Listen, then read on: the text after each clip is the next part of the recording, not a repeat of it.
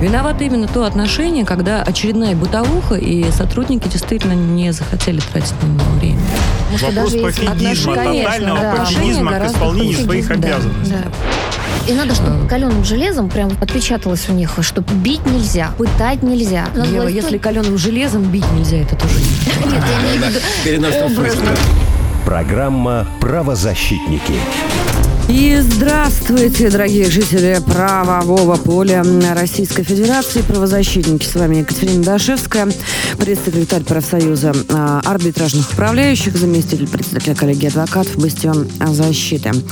А с нами сегодня на а, связи онлайн Иван Владимирович Мельников, вице-президент российского подразделения Международного комитета защиты прав человека. А со мной в студии Ева Михайловна Меркачева, член Совета при президенте Российской Федерации по развитию гражданского общества и правам человека. Ева Михайловна, привет. Так, к нам спешит, бежит в, в студию Александр Александрович Хуруджи, глава комитета по правозащите партии а, «Новые люди». Ну что ж, мы а, все-таки надеемся, что мы его в ближайшее время дождемся и увидим и услышим, потому что у него сегодня тоже очень интересные темы. А, Ева Михайловна, ну предлагаю начать с диких сроков для осужденных по наркотическим статьям. Молодые люди получают по 10-18 лет за первые совершенные преступления.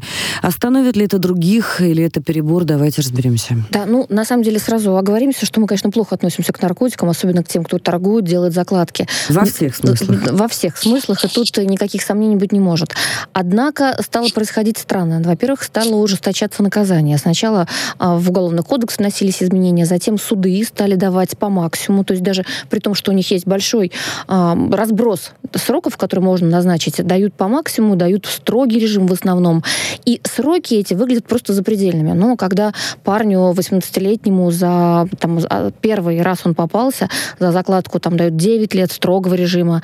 Я была, кстати, на одном из таких судов, и мне было совершенно непонятно, почему невозможно было дать хотя бы даже общий режим, чтобы он вышел пораньше, чтобы работал в отряде хозобслуги. Юлия Михайловна, да. вот на вопрос параллельно, вот как ты считаешь... А, Помогает вот, ли это? Вот, а, остановить эту а, эпидемию угу. просто, которая навязана молодежи, действительно очень тонко сделано, когда молодые люди ведутся на вот это искушение легкими деньгами, как они думают, а, суровыми большими сроками. Это же, ну, это, это же этот смысл? Это Видимо, задумка. да, но понимаешь, на самом деле, во-первых, э, мы смотрим статистику, выходит, не работает, потому что количество наркопреступлений становится больше. Мы смотрим, опять же, статистику и не понимаем, что будет дальше с этими молодыми людьми. Уже сейчас а, тюремное население нашей страны в основном составляют именно они. И это все в основном люди, повторюсь, образованные. И когда им дают срок, например, там 15 или 16 лет, в, в долгосрочной перспективе мы понимаем, что этот человек, который был студентом до посадки, кем он выйдет, что происходит с его семьей на протяжении всего этого времени. И мы точно теряем молодых э, людей, которые способны, и которые, поверьте мне, если бы они сначала за первое преступление получили бы какой-то реальный срок, ну, не знаю, да, может быть, даже условный, либо же небольшой, а лучше вообще исправительной работы, чтобы они там трудились, пусть 5 лет, но они понимали, что они вот э, трудятся, и там с ними проводилась бы какая-то работа, это да, мы сохраняем для общества человека. Здесь же, что получается, мы э, как будто бы мстим общество, пугаем, и при этом мы уничтожаем конкретного человека. Почему? Потому что после пяти с половиной лет ни о каком исправлении речи не идет. Ну, происходит Есть деформация да. и даже социализация под вопросом. Да, да и я-то думала, на самом деле, что это все такое, ну, как бы разовая история. Оказалось, что у нас есть даже группа женщин, это а, движение матерей а, под 228 статьи осужденных, и а, они собирают статистику среди них есть и юристы, среди них есть люди с высшим образованием. То есть это мамы, которые вовлечены, разумеется, во все эти истории. Они все знают про детей, они пытаются понять, что происходит вот как раз вот с этой, с этой историей в целом в государстве. Почему государство вот так наказывает их сыновей, они сравнивают, и они приходят к очень э, неприятным выводам, не, к нехорошим выводам. Ну, например, э, они смотрят, что человек, который сам производил наркотики, производил, у него была нарколаборатория целая, он получает меньше по факту, чем их там сын, и который... вот это стра... самое странное. Это странно, это странно. Это,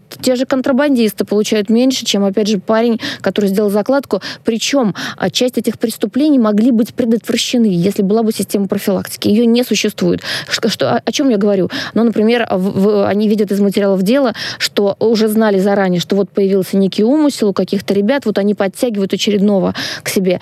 И они знали, они прослушивали, знали, но они не попытались остановить. Они не вызвали этого парня, сказали, что ты делаешь? Там, вот, подумай, там, а, ну, и разных способов много. А другая история, когда они, сами правоохранители, организуют какие-то на площадках соцсетей группы, да, и там вот рассказывают, что можно подзаработать. Ну, такая провокация. Может быть, это и хорошо, чтобы выявлять таких людей, которые склонны к быстрому зарабатыванию Но ведь, денег по сути, источник-то, получается, не устранен, то есть Источник, те, не, не те организаторы лаборатории, те, кто действительно заинтересован в том, чтобы развивать эти сети.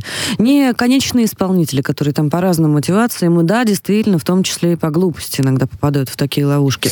Но источники-то получают меньше в итоге по срокам. И как с, это? с этим бы парнем поговорить. Вот они выявили такого с помощью соцсети, они бы его позвали бы и сказали, что произошло, почему. Напугали бы, может, поддержали бы даже там ВВС. И все. Ну а тут, получается, они доведут до конца его преступный замысел. Если даже замысла не было, помогают сформировать его, а потом дают вот тот самый грандиозный срок.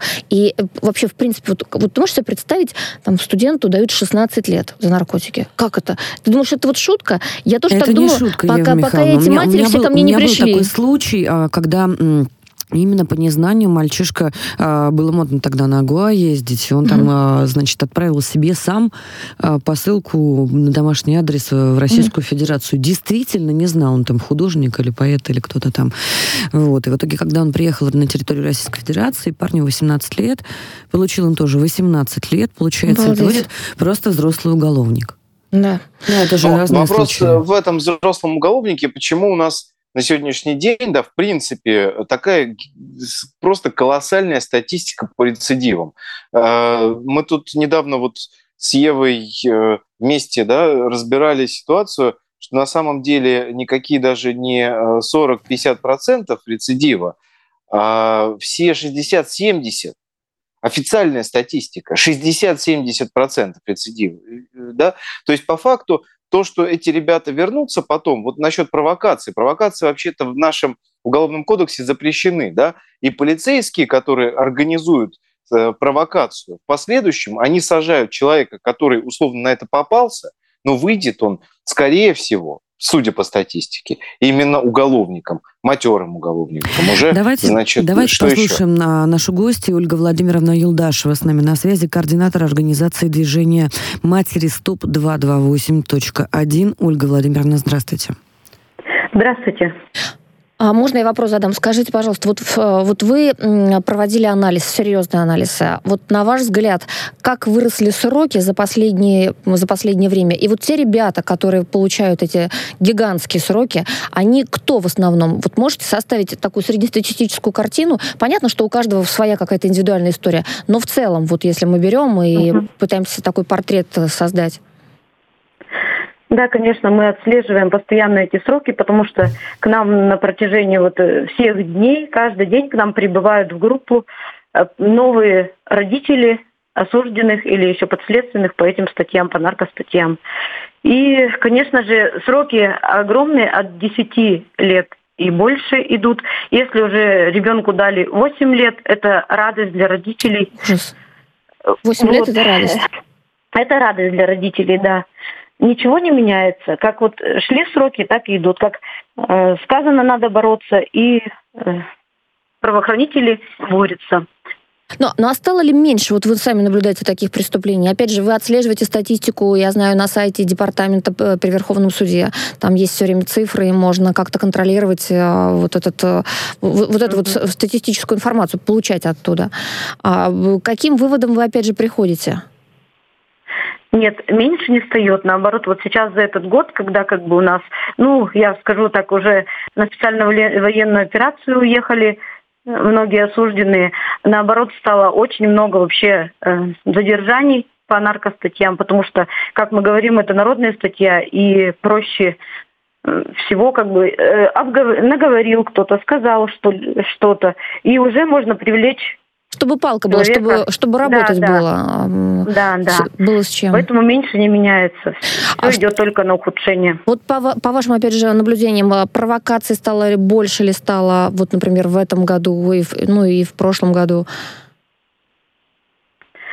Ну, провокации, они как были, так и есть. Как бы мы такую прям статистику не вели, что больше их стало и меньше. Она как бы в каждом в основном случае э, какая-то провокация есть. Тем более все э, все преступления совершены через статью 30. Это то есть покушение на сбыт.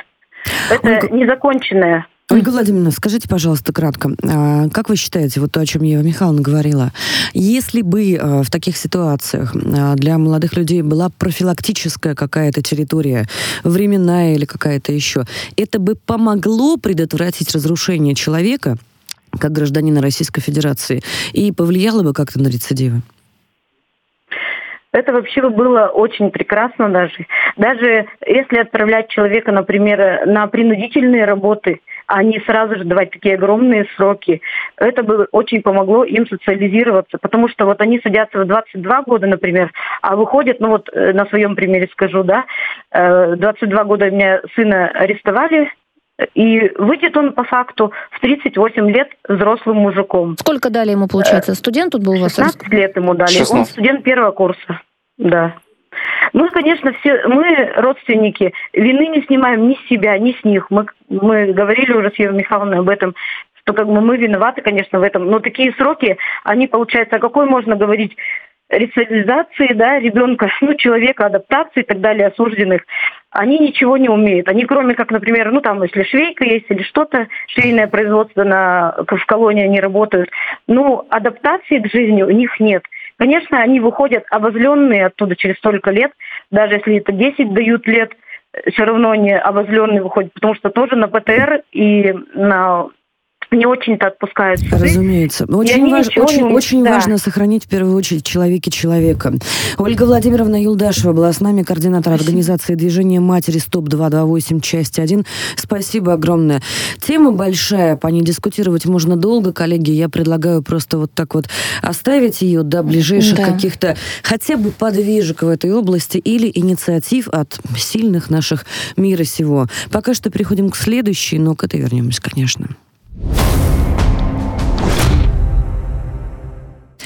В Думу внесли законопроект об отмене приобретенного гражданства за фиктивный брак.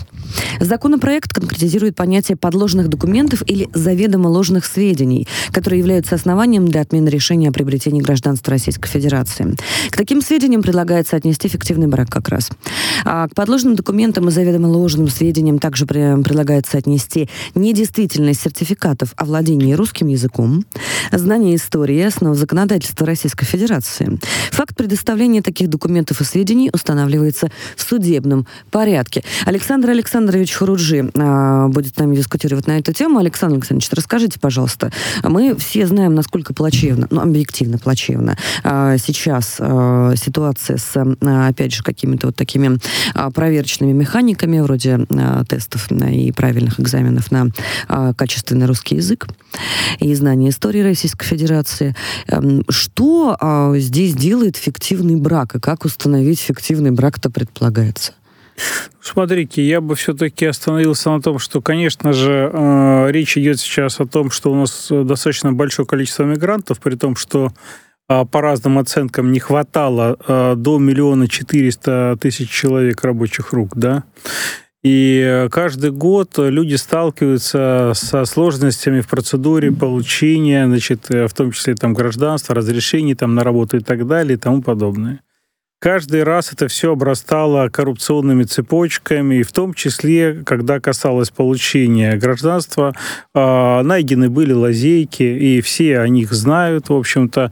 А, такие же лазейки, наверное, существуют во всех странах мира, а, и способы приобретения гражданства бывают совершенно разные, в том числе эффективный брак как доказать эффективность, это всегда вопрос очень сложный. Ну да. То есть два человека про говорят... Про него даже фильмы а, да, снимают нет. про этот вопрос. Да, да, да.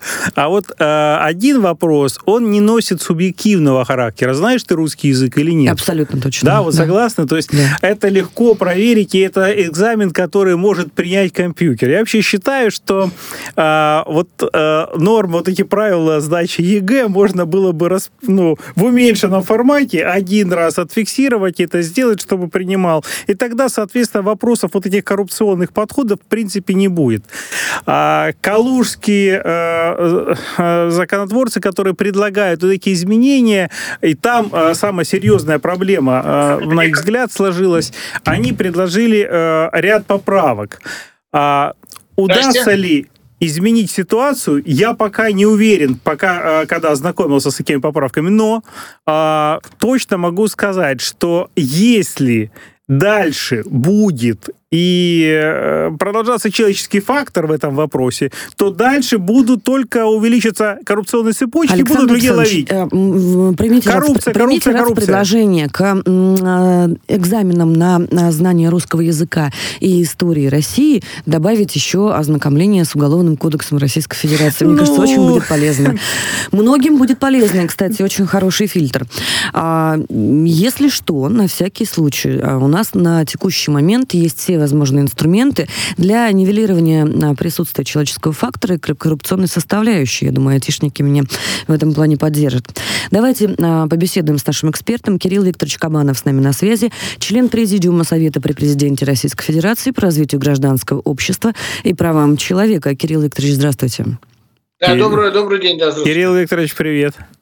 Есть ли, у нас, вас, да. есть, есть ли у нас на текущий момент и касательно вот э, вопроса фиктивных э, брачных отношений э, для получения гражданства и в вопросе комплексном подхода к э, тем фильтрам, которые обязаны быть э, на территории Российской Федерации, да и любого государства, э, какие-то хорошие инструменты и инициативы? Ну, на самом деле, сейчас инициативы, знаете, есть. Это Калужская область, а, первая инициатива, а, которая позволяет в упрощенном порядке решать гражданство тех, кто получил его незаконно, ну, то же самое по поддельным бракам, не проходя экзамен, покупая экзамен, сертификат знания русского языка, история, да, э, много-много чего. Это очень правильная инициатива, причем мы предлагаем ее даже а, продлить, э, сделать такой э, ценз до 15 лет. То есть, чтобы закон имел обратную силу в течение 15 лет. А сейчас э, на примере Калужской области мы знаем, что выявлено очень много э, браков. Э, на первом этапе было в начале первой половине прошлого года. Много-много было выявлено фиктивных браков, после чего количество заявлений о меж так называемых межнациональных браках просто практически ушло на нет. Ну, там они остались, но единичные. То есть мы понимаем, что большинство этих браков были просто фиктивными на сегодняшний момент. Кирилл, как, как вы относитесь к, вот, к моему предложению, что все-таки снизить человеческий фактор а, при приеме экзаменов на знание русского языка и истории? Ведь этот а, вопрос однозначно, может быть... Однозначно хорошо. Однозначно хорошо, хотя есть такая, такая здесь, мы когда смотрели, как в Сахарово принимается этот экзамен, там тоже, тоже как сделано, как в ГАИ. Но почему-то они все ментально сдают, и все прекрасно себя чувствуют. Да, мы знаем, что в ГАИ можно знать. Я считаю, что использовать искусственный интеллект в этой сфере можно и нужно. Самое главное, что а, когда начальник управления по вопросам миграции МВД а, госпожа Казакова, она заявляла о том, что там ну, по поводу НДФЛ на совещании, но она сказала, когда я пришла на присягу, где люди получают российское гражданство, я узнала, что они умеют читать присягу. Ну, вопрос в том, что это на самом деле вопрос к МВД. Кто допустил этих людей пропустил их документы, да, вот всю, всю эту историю. Естественно, мы, а, мы не настолько богаты, чтобы разбрасывать самые святые нашим гражданством. Кирилл, скажите, согласна. а вот а, есть ли смысл дополнить, возможно, норму Уголовного кодекса в части какой? Вот, допустим, человек получил гражданство, у него приобретенное гражданство, что в случае, если он совершит те или иные виды преступлений, чтобы это гражданство можно было аннулировать. Конечно, Потому что, конечно, чтобы оно висело, когда Воклав меч, и человек знал, что ну нельзя устраивать вот такие разборки прямо в городе. Уже там... нет, уже есть часть. Терроризм, там еще что-то. Но да. я считаю, те любые тяжкие преступления, про насильственные преступления, на торговля наркотиками уже включена. Это решение гражданства в течение 15 лет. Так, 15 а лет. А я считаю, что вообще Но расширять стоит на какие-то статьи еще? Я считаю, все тяжкие преступления, особенно насильственного и сексуального характера. Потому что мы знаем, что прирост э, сексуального насилия, особенно в отношении несовершеннолетних, идет через эти категории. Это а это самое страшное. Это, это самое страшное сегодня. И это повсеместная практика, при этом не все попадает в, не все попадает, э, в некую историю, потому что эта практика переносится на наших детей. И мы сегодня отмечаем, что у нас пошли массовые изнасилования, коллективные изнасилования а у детей 10-11 лет. Это, угу. это вообще это же вообще предельно.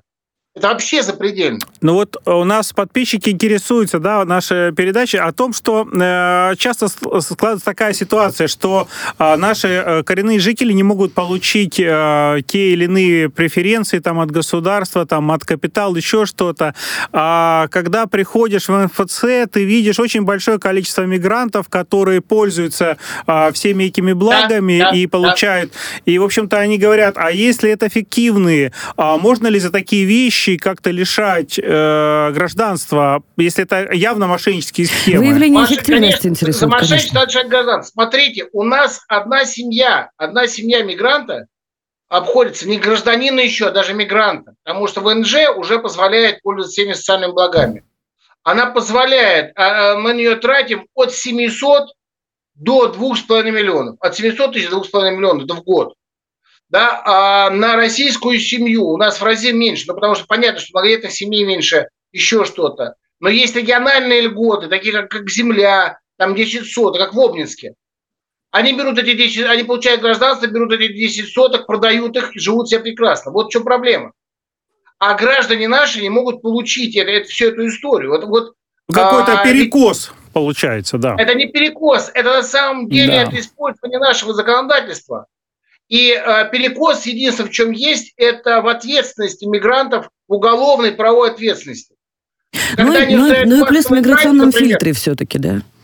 Конечно, конечно. Мы, мы, вопрос в том, что мы же должны понимать, что к нам не приезжают математики, к сожалению, физики, да, приезжают, Кирилл Ильич, приезжают, просто их гораздо нет, меньше, нет, нет, их я мало. Сказать, не, не из Средней Азии. Мы смотрели статистику Средней Азии, очень мало. Ну, из Средней Азии в лучшем случае врачи. Врачи приезжают, Но, я не знаю, в лучшем, ну, в лучшем случае, я не знаю, это в лучшем случае или в худшем случае, да, вот вопрос, вопрос не знаю.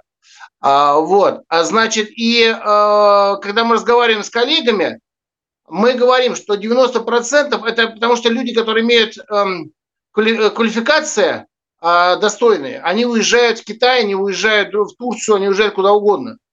Да, а к нам, к сожалению, приезжают люди с очень низкими квалификациями ну, ну, ну нулевыми практически, которые многие, кстати, а, к сожалению, они даже на своем языке никогда писать не могут. Которые вот обязательно, обязательно нужно проверять и еще раз проверять. Спасибо огромное. Кирилл Спасибо. Викторович Кабанов был с нами, член Президиума Совета при Президенте Российской Федерации по развитию гражданского общества и правам человека. Коллеги, можно кратко ваше мнение как раз-таки про э, фильтр того э, потока, который э, отправляется на Российскую Федерацию в поисках гражданства? Но если говорить о фильтре, на мой личный взгляд, э, то, конечно, ну, у нас абсолютно понятно, что огромное количество нужен или нужен или нет? Вот в, в, том, в том ну, разрезе, который мы так, обсуждали. Он, он должен быть, но он должен быть адекватный, чтобы мы с вами не скатились в национализм. Да, потому что, к сожалению, под этими, под всеми вещами периодически я вижу очень-очень э, опасную товарищи... подложку. Да, да, да, я с вами согласна. Очень, Сан Саныч, тоже э, буквально фильтр, одно слово. Фильтр нужен, нужен, но он должен быть прозрачен, чтобы э, снизить риски коррупции, потому что все, что сейчас связано с этим, это, как правило, коррупционные цепочки. Их надо рубить. Абсолютно согласна. Свой штамп всегда ставит чиновник. И получает ли чиновник от этого моральное удовольствие или просто в конверте? Вот здесь вот большой вопрос, потому что, конечно же, граждане Российской Федерации должны должны знать и русский язык, и историю Российской Федерации, и быть хотя бы знакомы с Уголовным кодексом и с теми нормами поведения, которые в Российской Федерации приняты. К нам приезжает много разных людей, разных. Среди есть хорошие, среди них есть с преступным умыслом люди. А вот как их вот отличить? Ну что ж, вернемся к этой теме после новостей.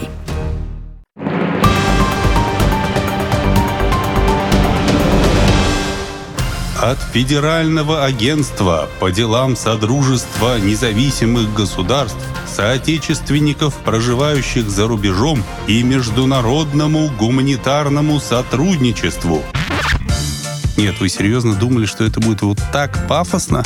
Да не бывать такому. Хотите поговорить про Украину? Ну, извольте. Хотите стихи почитаем или там про анимацию, а может быть про древнюю секту ассасинов? С удовольствием. Вон мне там отверточку передайте и масленку сейчас тут подкручу. О, заработало.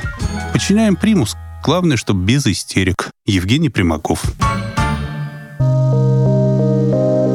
Поговори со мной. Кому идти, если есть какая-то проблема? Может быть, к друзьям? Ну, обычно все они заняты своими делами, Наташа. Хорошо. Тогда, может быть, к жене или к мужу? Я вот боюсь, что это может усугубить ситуацию. К родителям? Я бы не стал их волновать. Тогда остается пойти к коллегам. Ну, это вообще смешно, да? Кому мне пойти, если есть какая-то проблема? Подкаст «Поговори со мной» мы делаем для того, чтобы вы смогли понять. Может, вам э, нужен именно психолог? Будем честны, найти специалиста, который подойдет именно вам, ну, это не самая простая задача.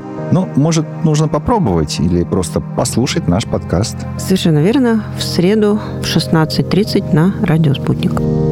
Поговори со мной.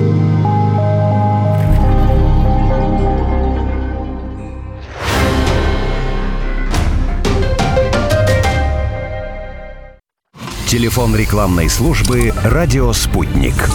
Плюс семь четыре девять пять девятьсот пятьдесят шесть ноль шесть пять.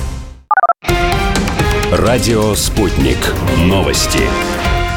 В студии Марина Толкачева. Здравствуйте. Перспективе санкции могут негативно сказаться на положении дел в экономике страны, поэтому надо работать над вопросами спроса. Об этом заявил президент России Владимир Путин на заседании правительства. Он также добавил, возврат на траекторию роста в экономике не должен расслаблять чиновников. Надо обеспечить экономический суверенитет. Все уведомления между Москвой и Вашингтоном по договору о СНВ приостановлены. Среди них и сообщения об испытательных пусках, заявил замглавы МИД России Сергей Рябков. Он также добавил, что посмотрят на то, как США на практике будут выполнять свои обещания соблюдать положение договора о сокращении стратегических наступательных вооружений. НАТО фактически воюет на стороне киевского режима, а глубже втягиваться в конфликт уже некуда. Об этом заявил глава МИД России Сергей Лавров на пресс-конференции по итогам переговоров с министром иностранных дел Ирана Хасейном Амиравдалахьяном. Лавров, кроме того, добавил, у Москвы и Тегерана есть общее понимание безальтернативности ядерной сделки. Россия выступает за снятие незаконных санкций США с Ирана. Мир по-прежнему ждет возвращения американцев к своим обязательствам в рамках договора, сказал Лавров.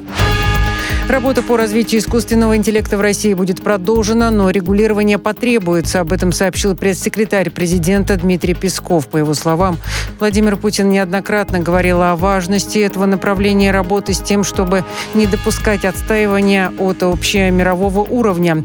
Ранее Илон Маск и ряд экспертов призвали создателей искусственного интеллекта временно остановить разработку мощных систем на полгода. Обращение опубликовано на сайте организации, занимающейся снижением рисков для человечества. Владимир Зеленский пожаловался на нерабочую систему ПВО. Установка отправлена одним из европейских государств, и ее пришлось менять. Он заявил также, что Украина еще не развернула системы «Патриот», передает агентство Associated Press. В начале марта помощник главы Пентагона по вопросам закупок и оснащения Дуглас Буш заявлял, что американские ПВО могут начать работу на украинской территории очень скоро. Монахи не покинут Киево-Печерскую лавру до окончания судебного разбирательства. Об этом заявил наместник лавры митрополит Павел Лебедь. Он отметил, что есть долгосрочный контракт, который нельзя разорвать во время военного времени. Ранее украинские власти заявили о расторжении бессрочной аренды с Киево-Печерской лаврой. Монахи канонической церкви должны покинуть обитель до 29 марта.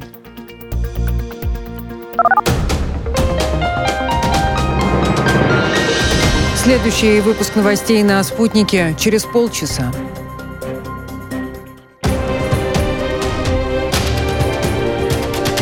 Радио «Спутник». Разберемся. Москва, 91,2. Санкт-Петербург, 91,5 FM. Виновато именно то отношение, когда очередная бытовуха, и сотрудники действительно не захотели тратить на него время. Вопрос пофигизма, тотального да. пофигизма к исполнению своих обязанностей. Да, И надо, чтобы каленым железом прям отпечаталось у них, что бить нельзя, пытать нельзя. Ева, если каленым железом бить нельзя, это тоже Нет, я имею в виду образно. Программа «Правозащитники».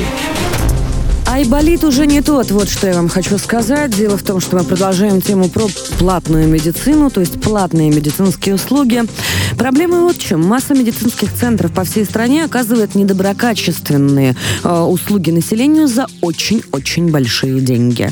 А при возникновении проблем они просто меняют юрлицо и продолжают свою деятельность, получая новую лицензию. Я напомню вам про прошлый эфир. К правозащитникам обратился Эльшат, гражданин Российской Федерации, чьего сына а, по пути, а, значит, в больницу из Подмосковья в Москву, это была платная скорая помощь, попытались а, мальчика, который находился под кислородом, внимание, а, высадить из машины, требуя с родителей невероятную сумму, которая не была ни подписана договором, ни согласована по прескуранту раньше. История, конечно, развернулась детективная. Возбуждено уже три уголовных дела, одно из которых нападение на журналистов, потому что сотрудники этого центра, а, в котором, кстати, я тоже была, мы ездили со съемочной группой туда, накинулись на оператора, на всякий случай на оператора, который а, регулярно сопровождает а, группу журналистов на Донбасс.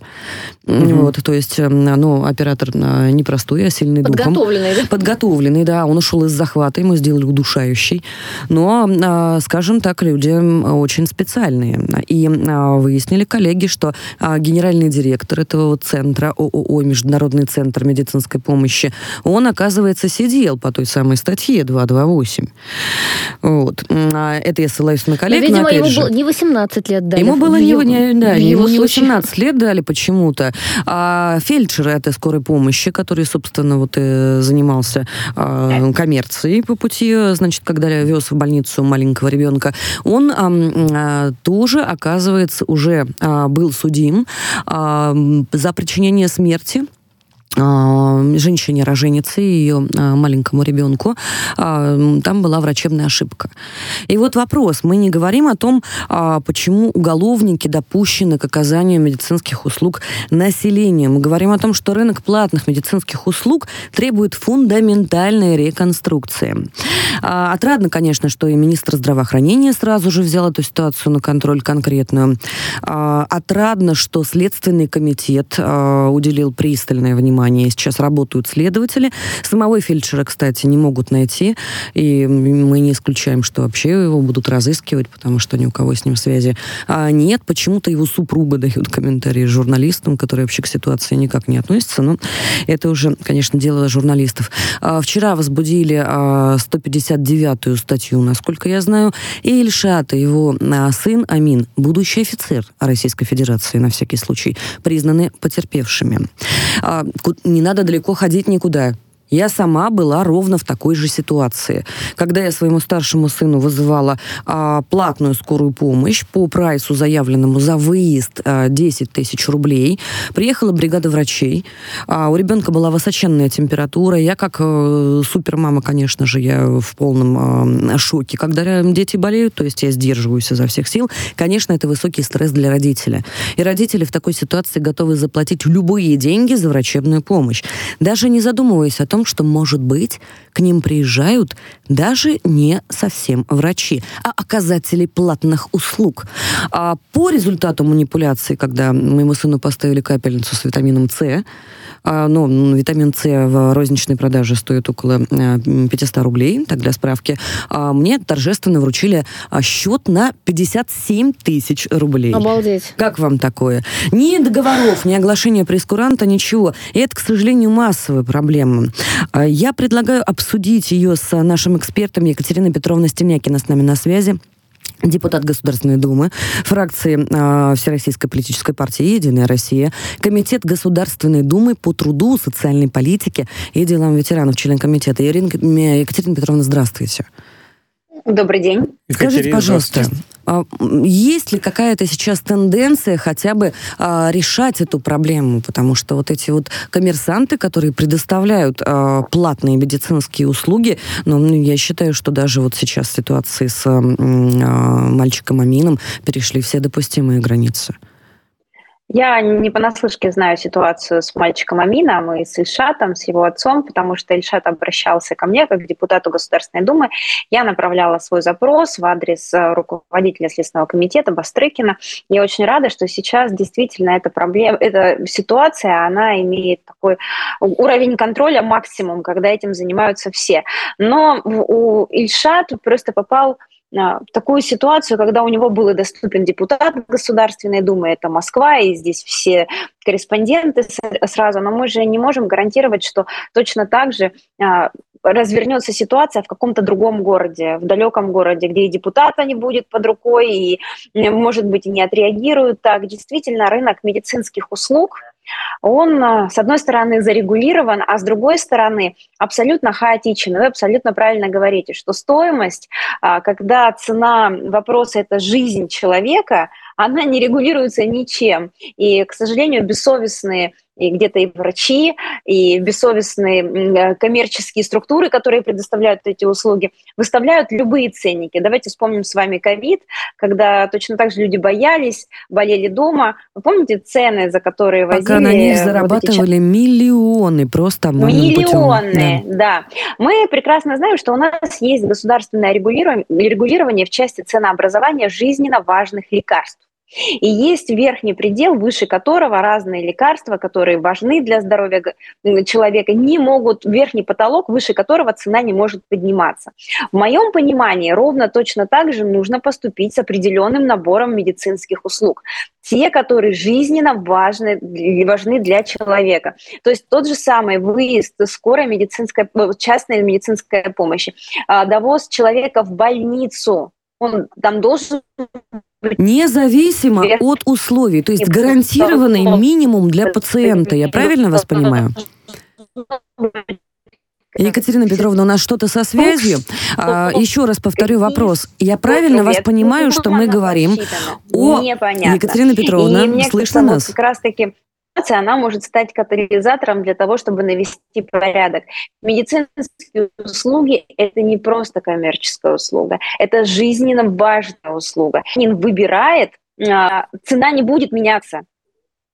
Фиксированная цена и гарантированный минимум для пациента. А каким образом на текущий момент осуществлять вот этот контроль качества? Ну, пока что большой вопрос. А совершенно другой вопрос, как действительно а, на месте а, простым гражданам Российской Федерации доказывать потом, вы представьте себе масштаб вот этого бедствия, доказывать потом, что с ними вот так бесчеловечно поступили и их так вот обманули. Кать, э, у меня есть предложение. Я считаю, что если бы э, в итоге после каждого такого вызова была возможность в один какой-то единый э, центр отзывов оставлять, и дальше по результатам этих отзывов, когда раз в год там, или сколько будет продлевать им лицензию или что-то выдавать, лицензировать, а на основе этого, этих откликов принималось бы решение, может быть, даже о лишении статуса да, того или иного, то тогда бы это давило как-то на людей, они бы думали, где беспредельничать, а где нет. Екатерина Петровна, скажите, пожалуйста, возможно в ближайшее время какая-то вот такая регулятивная инициатива по а, государственному контролю за вот этим частным коммерческим сектором? А я уверена, что этим нужно заняться. Нам нужно, конечно, это обсудить прежде всего с нашими коллегами из Комитета по здравоохранению. У нас там работают практикующие врачи, а не просто люди. Это Бадма Башанкаев и Дмитрий Хубезов, мои коллеги, которые действительно врачи, оперирующие хирурги, которые только вернулись с Донбасса, и они прекрасно понимают цену человеческой жизни, и что когда вопрос спасти человека, люди готовы отдавать последние. И, конечно, нужно здесь регулятивные меры ввести. И я еще раз повторю, должен быть определен перечень услуг жизненно важных и определены максимальные цены – выше которого потолка никто не имеет права подниматься и спекулировать на жизни ребенка, спекулировать на жизни человека. Я бы также хотела обратить внимание коллег на а, качество кадров, имея в виду вот а, того самого а, врача Александра Яковенко, а, которого сейчас разыскивают все, и который до сих пор не дал своих комментариев, хотя очень странно, да, когда а, человек ощущает свою правоту, он все-таки пытается а, как-то хотя бы выйти на контакт со следствием или там с прессой, а, или хотя бы принести принести извинения какие-то, но тем не менее. А кто качество кадров, которое сейчас работает вот в этой платной сфере услуг? Вы знаете, качество кадров тоже здесь вопрос. Возможно, нужно ввести какие-то требования, что э, доктор, врач, который регулярно совершает какие-то правонарушения, должен иметь запрет на работу в этой сфере. У нас сейчас есть табу на проверку бизнеса. И, конечно, вот такие коммерческие клиники, так как никакой бизнес не проверяют, туда тоже проверки не приходят. Все эти проверки сейчас приходят в государственные учреждения. И поверьте, в, муни... в поликлиниках, в государственных больницах таких кадров абсолютно нет. Они, к сожалению, бегут в частный сектор, потому что понимают, что в городской больнице их проверят вдоль и поперек, и работать им никто не даст.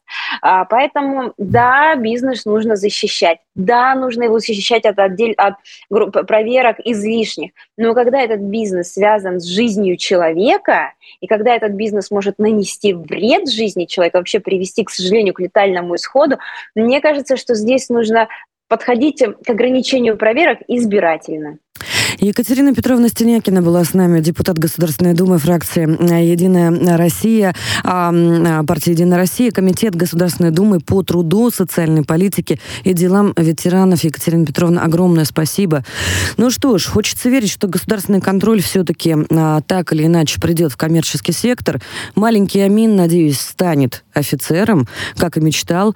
Он и его папа Ильшат, между прочим, невольно заступились за здоровье и право на оказание медицинской помощи должного качества для всех граждан Российской Федерации. Хочется сказать им за это огромное спасибо. А также поблагодарить настоящих врачей 9 больницы имени Спиранского за то, что они спасли маленького Амина.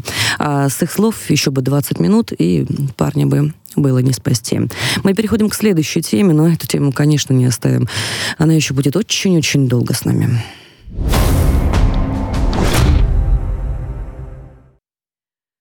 Краснодарский краевой суд рассмотрел дело о возврате 538 гектара чайных плантаций в Сочи обратно в имущественный комплекс города.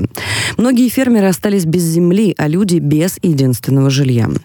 А, краевой суд рассмотрел апелляцию на решение о признании поездку Генеральной прокуратуры Российской Федерации ничтожными сделок о вышедших с федеральной собственности сельхозземель в Хостинском районе Сочи. Хостинском или Хостинском сейчас а, нам коллеги пояснят.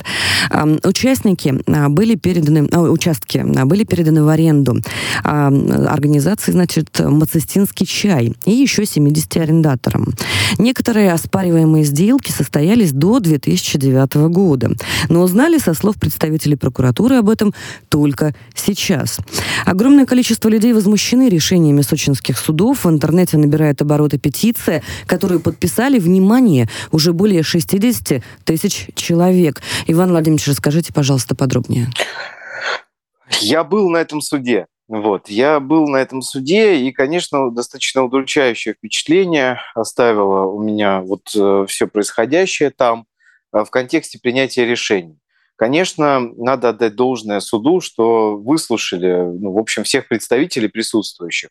Однако некоторые вопросы, э, вы знаете, меня просто удивили. Да? Во-первых, э, практически все просили применить срок исковой давности, потому что существует ну, вот, э, максимальная, да, там где-то 3 года, где-то 10 лет максимум, да, ну, в общем, на то, чтобы сделки оспаривать э, в том или ином виде. Но когда у нас эм, говорите о там, 2009 году, например, да, и тут вдруг ни с того ни с сего, подчеркиваю, прокуратура все это время регулярно кого-то из предпринимателей проверяла, да, значит, происходили какие-то вещи. То есть говорить о том, что там, знаете, никто ничего не знал, и вот оно случайно вскрылось, э, или, как говорил представитель прокуратуры, что вступили в сговор э, представители территориального имущества, ну вот э, управления территориального имущества города Сочи с кем-то, неизвестные лица в неизвестное время, в неизвестном месте, но при этом никого не установлено,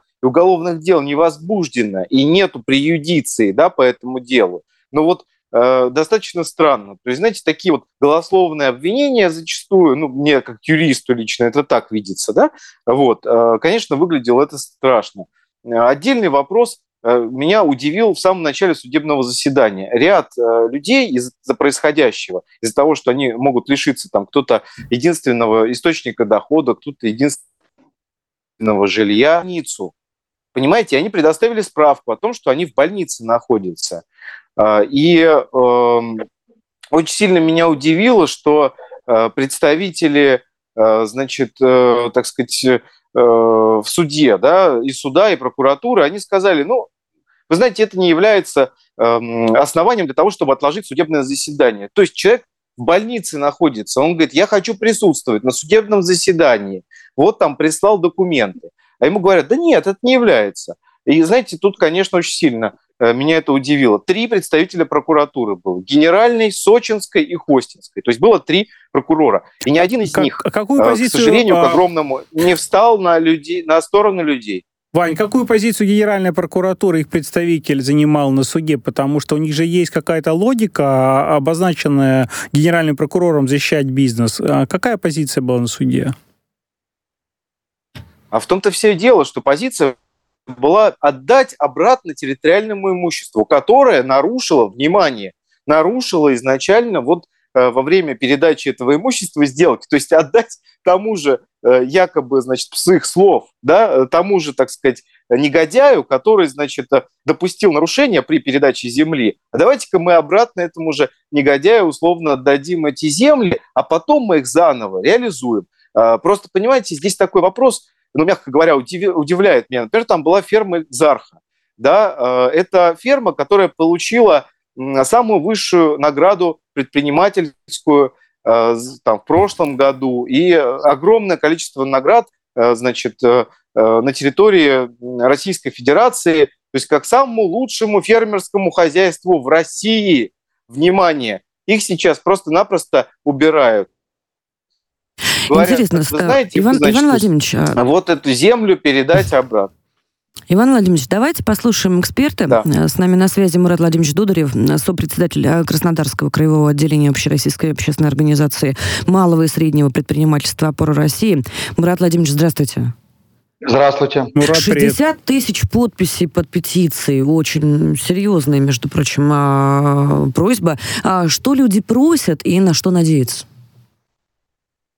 А, знаете, я э, думаю, что люди э, просят э, справедливости, надеются на нее, потому что вот это на самом деле очень ощутимый удар по предпринимательскому инвестиционному климату в целом России, потому что сейчас любой бизнесмен российский, который, чья деятельность связана с землей, привязкой к земле, со строительством на них объектов, он очень серьезно задумается, а стоит ли ему это вообще делать, потому что спустя с десяток лет, и а то и больше, кому-то придет в голову признать э, ничтожным сделку и отнять землю.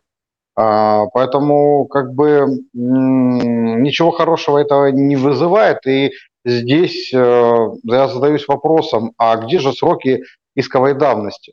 То есть э, у нас любые сроки исковой давности, э, обжалования э, нормативно-правовых актов, индивидуальных правовых актов органов государственной власти могут в любой момент взять и восстановить. Ну, если в свое время как бы государство не предприняло мер, контролирующие органы, для того, чтобы признать те или иные решения неправильными, ну и за последствия, на мой взгляд, должно отвечать тоже государство, а не те люди, которые являются добросовестными приобретателями, э, осуществляющими бизнес на этой земле. И, на мой взгляд, здесь нужно внести некие корректировки в гражданское процессуальное, арбитражное процессуальное законодательство, устанавливающий пресекательный срок э, исковой давности, после истечения которого ни по каким обстоятельствам а, невозможно его а, восстановление в ряде случаев, э, а одним из которых это является действия органов государственной власти. Звучит логично, Сан Саныч, Мурат, вопрос был. Мурат, слушай, вот э, я вспоминаю вот этот Хостинский район, Мацескинский чай, который получал неоднократно награды на всех форумах, в том числе от руководства Краснодарского края. А вот, э, скажи, пожалуйста, а власти все-таки думают, как спасать эти предприятия, которые являются гордостью э, субъекта, и в частности гордостью края является и Вилла Экзарха, да, которая упоминалась, и Мацескинский рождественский чай. Это а, одни из визитных карточек, насколько я знаю, Красарского края. Какая позиция у губернатора и у властей, которые должны защищать бизнес по этому вопросу?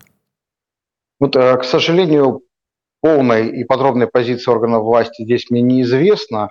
но я понимаю, что публичной позицией не может быть уничтожение субъектов предпринимательской деятельности. Скорее всего, будут искать возможности мирного урегулирования данного спора, тем более такие возможности имеются, правовая возможность заключить мировое соглашение с сохранением этих строений она есть, поскольку согласно пленуму, постановлению Пленума Верховного Суда, э, исключительной мерой является снос.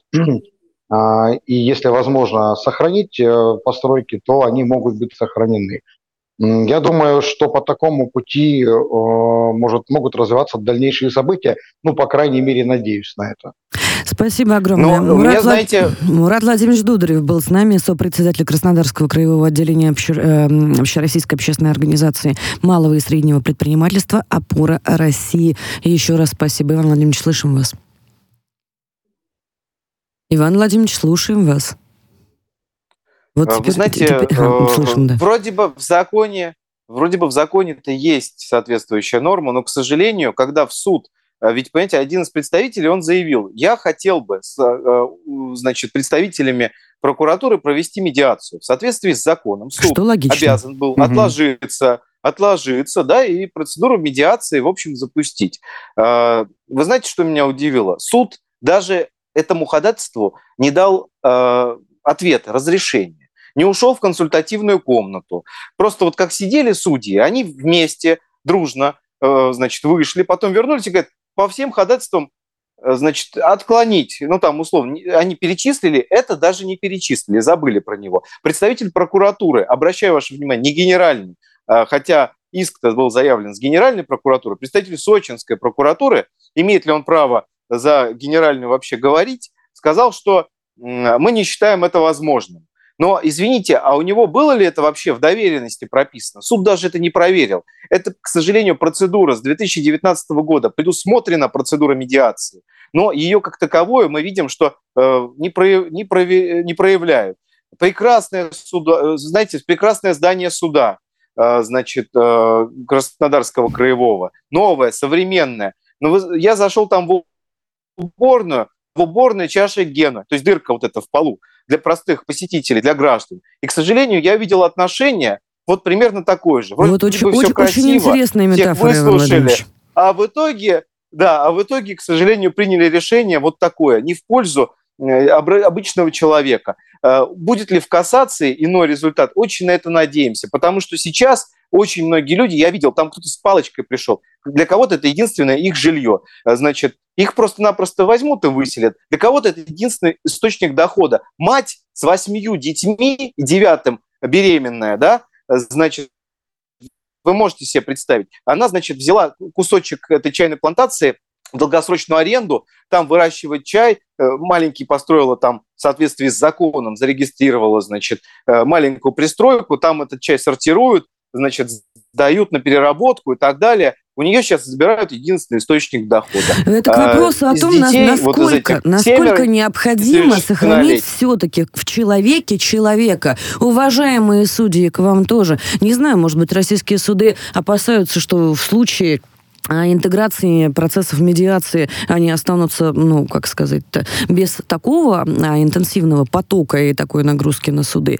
Но, тем не менее, хотелось бы при а, входе в а, здание новое, красивое, а, отремонтирование суда, не наблюдать дыру в полу и а, дыру в человеческом секторе а, тоже. С вами были правозащитники. Все свои комментарии обязательно оставляйте в наших трансляциях на ВКонтакте, на Рутубе, где найдете а, мы к вам непременно вернемся и будем э, делать все возможное, чтобы ваши права были соблюдены по справедливости. Программа «Правозащитники».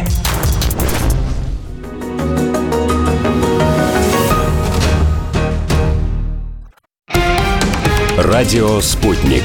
Новости студии Марина Толкачева. Здравствуйте. В перспективе санкции могут негативно сказаться на положении дел в экономике страны, поэтому надо работать над вопросами спроса. Об этом заявил президент России Владимир Путин на заседании правительства. Он также добавил, возврат на траекторию роста в экономике не должен расслаблять чиновников. Надо обеспечить экономический суверенитет. Все уведомления между Москвой и Вашингтоном по договору о СНВ приостановлены. Среди них и сообщения об испытательных пусках, заявил замглавы МИД России Сергей Рябков. Он также добавил, что посмотрят на то, как США на практике будут выполнять свои обещания соблюдать положение договора о сокращении стратегических наступательных вооружений. НАТО фактически воюет на стороне киевского режима, а глубже втягиваться в конфликт уже некуда. Об этом заявил глава МИД России Сергей Лавров на пресс-конференции по итогам переговоров с министром иностранных дел Ирана Хасейном Амирабдалахьяном. Лавров, кроме того, добавил, у Москвы и Тегерана есть общее понимание безальтернативности ядерной сделки. Россия выступает за снятие незаконных санкций США с Ирана. Мир по-прежнему ждет возвращения американцев к своим обязательствам в рамках договора, сказал Лавров. Работа по развитию искусственного интеллекта в России будет продолжена, но регулирование потребуется. Об этом сообщил пресс-секретарь президента Дмитрий Песков. По его словам, Владимир Путин неоднократно говорил о важности этого направления работы с тем, чтобы не допускать отстаивания от общемирового уровня. Ранее Илон Маск и ряд экспертов призвали создателей искусственного интеллекта временно остановить разработку мощных систем на полгода. Обращение опубликовано на сайте организации, занимающейся снижением рисков для человечества. Владимир Зеленский пожаловался на нерабочую систему ПВО. Установка отправлена одним из европейских государств, и ее пришлось менять. Он заявил также, что Украина еще не развернула системы «Патриот», передают агентство Associated Press.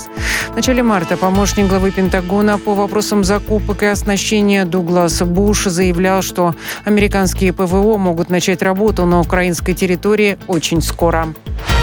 Монахи не покинут Киево-Печерскую лавру до окончания судебного разбирательства. Об этом заявил наместник лавры митрополит Павел Лебедь. Он отметил, что есть долгосрочный контракт, который нельзя разорвать во время военного времени.